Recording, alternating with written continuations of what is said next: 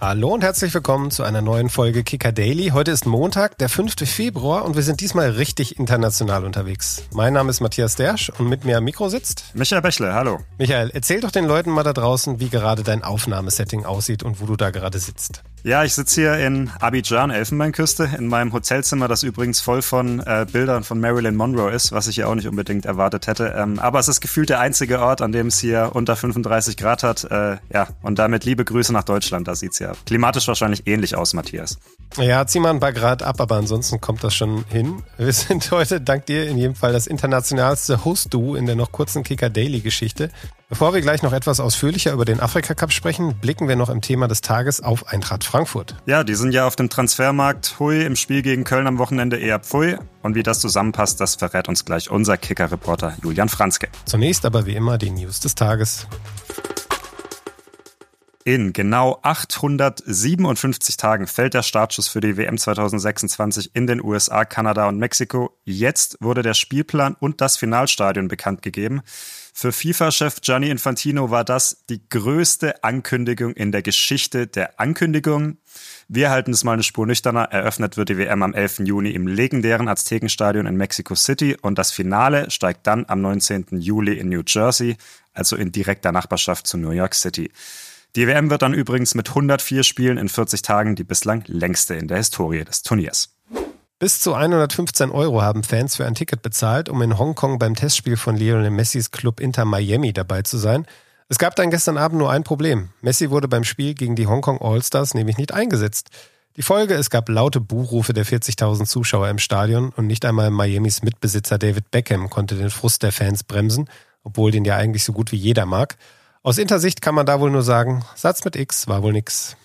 Und zum Abschluss noch eine News hier vom Afrika Cup, allerdings von einem Turnier, das schon ausgeschieden ist. Ägypten, der Rekordsieger des Turniers, hat sich von Nationaltrainer Rui Vitoria getrennt.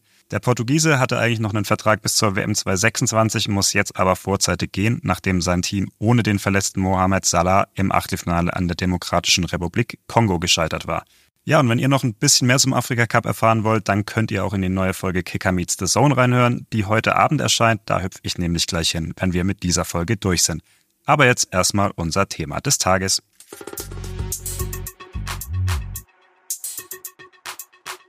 Die Frankfurter Eintracht hat in der Wintertransferperiode nochmal ordentlich zugeschlagen. Am Wochenende aber war davon auf dem Platz noch wenig zu spüren. Die Mannschaft von Dino Topmeller verlor nach einer wirklich sehr schwachen Leistung und in doppelter Unterzahl mit 0 zu 2 in Köln. Ja, und da stellt sich unweigerlich die Frage, was ist denn da eigentlich los bei der Eintracht? Wir reden jetzt mit jemandem, der uns das erklären kann, nämlich mit unserem Kicker-Reporter und Eintracht-Experten Julian Franzke. Hallo Julian. Hi, servus, grüß dich. Ja, hinter dir liegen, glaube ich, aufregende und sicher auch anstrengende Tage. Erst der Deadline Day am Donnerstag, da war die Eintracht ja noch sehr aktiv. Dann das Spiel in Köln, da gab es schon viel zu schreiben für dich, oder?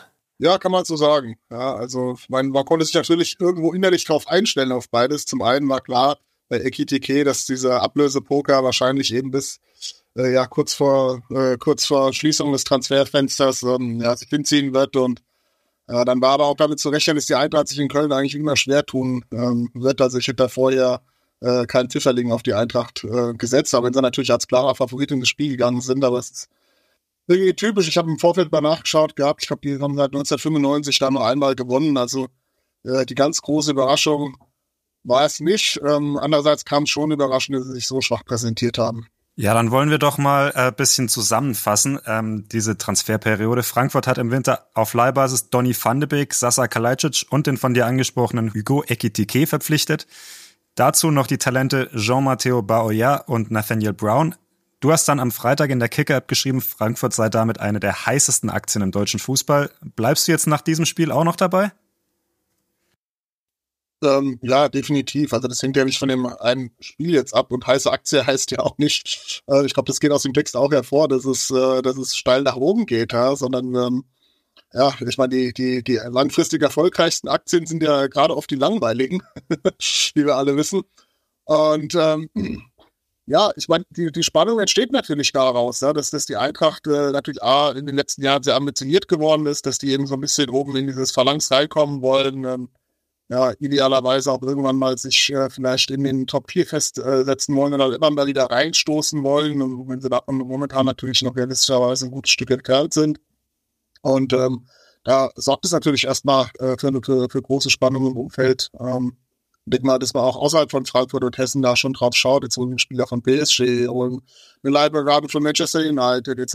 etc. Ich glaube schon, dass sie damit recht spannend unterwegs sind. Ähm, ähnlich wie sicherlich auch äh, Leverkusen und Stuttgart diese Saison, die ja noch deutlich erfolgreicher sind. Aber wenn man sich so das Tableau anschaut, ist die Eintracht ja, sicherlich einer der Clubs, wo man in Deutschland ein bisschen genauer hinschaut momentan. Derjenige, der diese ganzen Puzzleteile zusammenfügen soll, ist logischerweise der Trainer, Dino Topmüller. Du hast jetzt nach dem Köln-Spiel geschrieben, der Druck auf ihn würde steigen und er müsse schnell Antworten auf die jüngsten Probleme finden. Für die, die die Eintracht nicht jedes Mal über 90 Minuten sehen, was sind denn aus deiner Sicht gerade die drängendsten Probleme? Ja, also das allerdrängendste Problem ist sicherlich, dass die Eintracht in dieser Saison oder generell unter Topmüller zu selten diese Intensität auf den Platz bringt, äh, die sie ausgezeichnet hat. Egal, ob das jetzt unter Nico Kovac war, unter Adi Hütter, Oliver Glasner. Ähm, es war ja oft so, dass die Gegner über die Eintracht gesagt haben, das ist eine unangenehm, eklig zu bespielende Mannschaft, weil die in einer unheimlich hohen Intensität in die Zweikämpfe gehen und dann halt auch immer wieder über diese Umschaltmomente kommen. Und momentan weiß man nicht so richtig, wofür die Eintracht äh, so wirklich steht. Das ist ja ausgerechnet gegen die Bayern, haben sie das ja mal sehr gut hinbekommen, haben die Bayern äh, äh, ja so eigentlich wie in besten Zeiten angelaufen, zu Fehlern gezwungen und äh, da auch diese Umschaltmomente kreiert.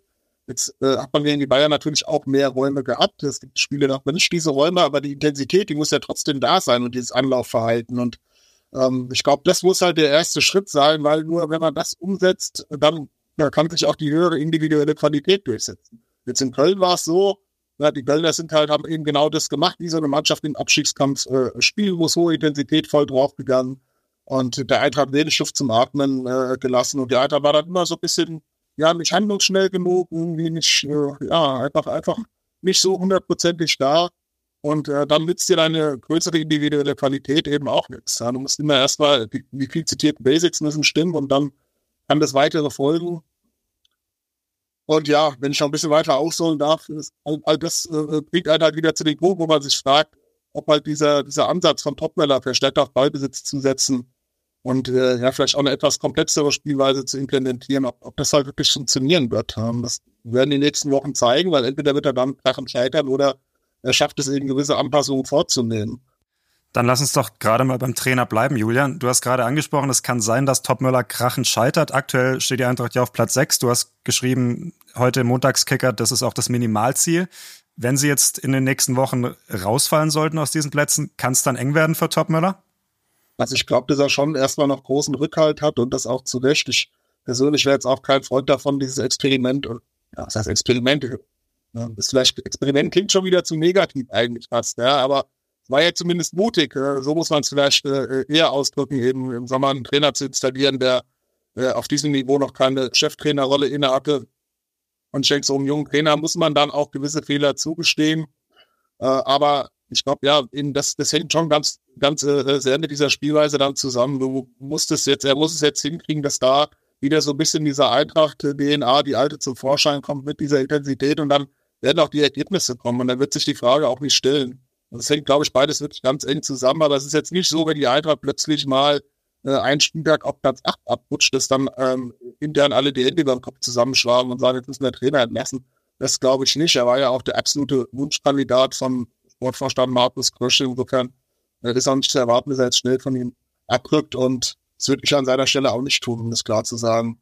Die Eintracht ist ja sowas wie die deutsche Europapokalmannschaft der vergangenen Jahre. Das waren immer Fußballfeste, da wurden Titel gewonnen. Ähm, jetzt geht's in der Conference League in der Zwischenrunde zu Union Saint-Gilloise nach Belgien. Die sind da aktuell Tabellenführer. Glaubst du, das ist so ein, so ein möglicher Kipppunkt? Also ist das eine Partie, die, die die Eintracht zwingend gewinnen muss, um auch die Stimmung dann irgendwie gut zu halten?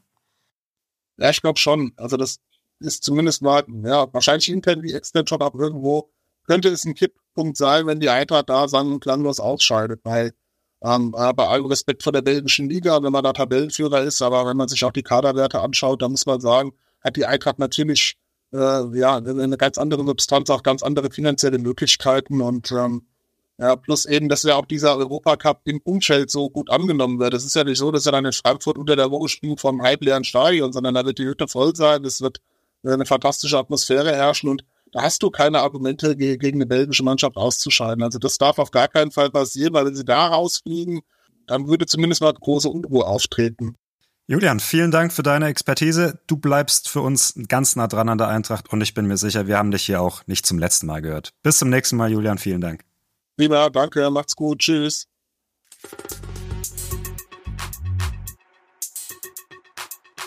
Michael, zum Abschluss der Sendung wollen wir uns heute ja noch ein paar Minuten nehmen, um auf den Afrika Cup zu blicken. Und das aus gutem Grund, denn du bist genau der richtige Gesprächspartner dafür. Du bist ja gerade vor Ort in der Elfenbeinküste. Äh, wie kam es denn eigentlich dazu? Ja, wie kam es dazu? Ich bin schon immer großer Fan dieses Wettbewerbs gewesen. Äh, wir hatten ja beim Kicker hier lange Zeit einen Kollegen, der sehr oft zum Afrika Cup gefahren ist, der äh, leider vor ein paar Jahren dann in Rente gegangen ist. Und dann habe ich gedacht, ja, ähm, sollte eigentlich mal wieder eingeführt werden und ähm, ja, bin sehr froh, dass ich jetzt hier sein darf für den Kicker, weil mir noch auffällt, es sind ein, zwei Kollegen abgereist. Ich glaube, ich bin mittlerweile der einzige deutsche Journalist hier vor Ort. Schauen wir mal aufs Sportliche. Das Viertelfinale am Wochenende, das hatte es ja ganz schön in sich. Es war hochdramatisch teilweise. Elfenbeinküste, Gastgeberland. Die haben erst in der zweiten Minute der Nachspielzeit in der Verlängerung den Halbfinaleinzug gegen Mali klargemacht. Südafrikas Torwart Ronwen Williams hat äh, sogar einen Rekord aufgestellt. Er hat vier von fünf Elfmetern gegen Kap Verde gehalten. Ähm, da wird einem als Reporter, glaube ich, nicht langweilig, wenn man vor Ort ist. Nee, also die Themen gehen mir auf keinen Fall aus hier. Ähm, Gerade die Elfenbeinküste als Gastgeber ist eine wahnsinnige Geschichte, die ja nach dem äh, nach der Vorrunde einfach mal noch den Trainer entlassen haben und jetzt mit dem Interimstrainer hier gerade spielen und ein Comeback nach dem anderen hinlegen in ihren KO-Spielen. Das ist auch irgendwie der Afrika Cup der Überraschung. Also wir hatten acht andere Viertelfinalisten als beim letzten Afrika Cup von vor zwei Jahren. Das zeigt ja schon, wie unglaublich ausgeglichen dieser Wettbewerb ist, wie viele Überraschungen es immer geben kann. Und ich glaube, wir sind auch noch nicht am Ende der Fahnenstange angelangt, was so diese, diese großen, spektakulären und dramatischen Spiele angeht. Ja, wir werden es gespannt verfolgen. Gibt es denn für dich ein Highlight deines bisherigen Trips? Irgendein Erlebnis, was dir besonders in Erinnerung geblieben ist? Ja, also die Highlights sind hier schon immer die Spiele der Elfenbeinküste, weil dieses Land den Fußball einfach lebt. Ähm, und ganz besonders spannend fand ich jetzt am, am Samstag war ich in Boaké beim Viertelfinale gegen Mali vor Ort. War auch das erste Mal, dass ich jetzt aus Abidjan rausgekommen bin tatsächlich. Das war das absolute Highlight, weil wir schon auf der Hinfahrt gemerkt haben, es gibt ja hier auch diese Mautstellen auf der Strecke. Die hatten eine Mautstelle einfach aufgemacht wegen des Spiels. Also die haben gesagt, euer Geld scheiß drauf, heute ist Spiel, ihr sollt alle hinkommen. Wir wollen keine Verzögerung, fahrt einfach durchkommen das ist auch wieder so was, ich glaube in Europa, das wäre einfach nicht möglich. Man merkt einfach, wie groß diese Begeisterung ist in, in dem Land. Dann vielen Dank, äh, dass du dir die Zeit genommen hast, hier das Ding mit mir zu hosten heute, obwohl du, glaube ich, knapp 5000 Kilometer weg bist. Äh, ich wünsche dir noch viel Spaß beim Afrika Cup. Vielleicht hören wir uns ja nach dem Finale auch nochmal mit dir dann als äh, Gast beim Thema des Tages, ansonsten als Host. Vielen Dank dafür, dass du die Zeit genommen hast. Sehr gerne. Bin ja auch froh, wenn ich hier in meinem Hotelzimmer sein kann und nicht in den 35 Grad draußen zerlaufe. Ja, dann mach jetzt schnell die Klimaanlage wieder an, die du gerade abgestellt hast für die Aufnahme. Wir sind auf jeden Fall raus für heute. Bis zum nächsten Mal. Ciao, ciao. Ciao. Kicker Daily ist eine Produktion des Kicker in Zusammenarbeit mit ACB Stories. Redaktionsschluss für diese Folge war 14 Uhr. Wenn euch Kicker Daily gefällt, freuen wir uns sehr über eine positive Bewertung auf eurer liebsten Podcast-Plattform und wenn ihr uns weiterempfehlt.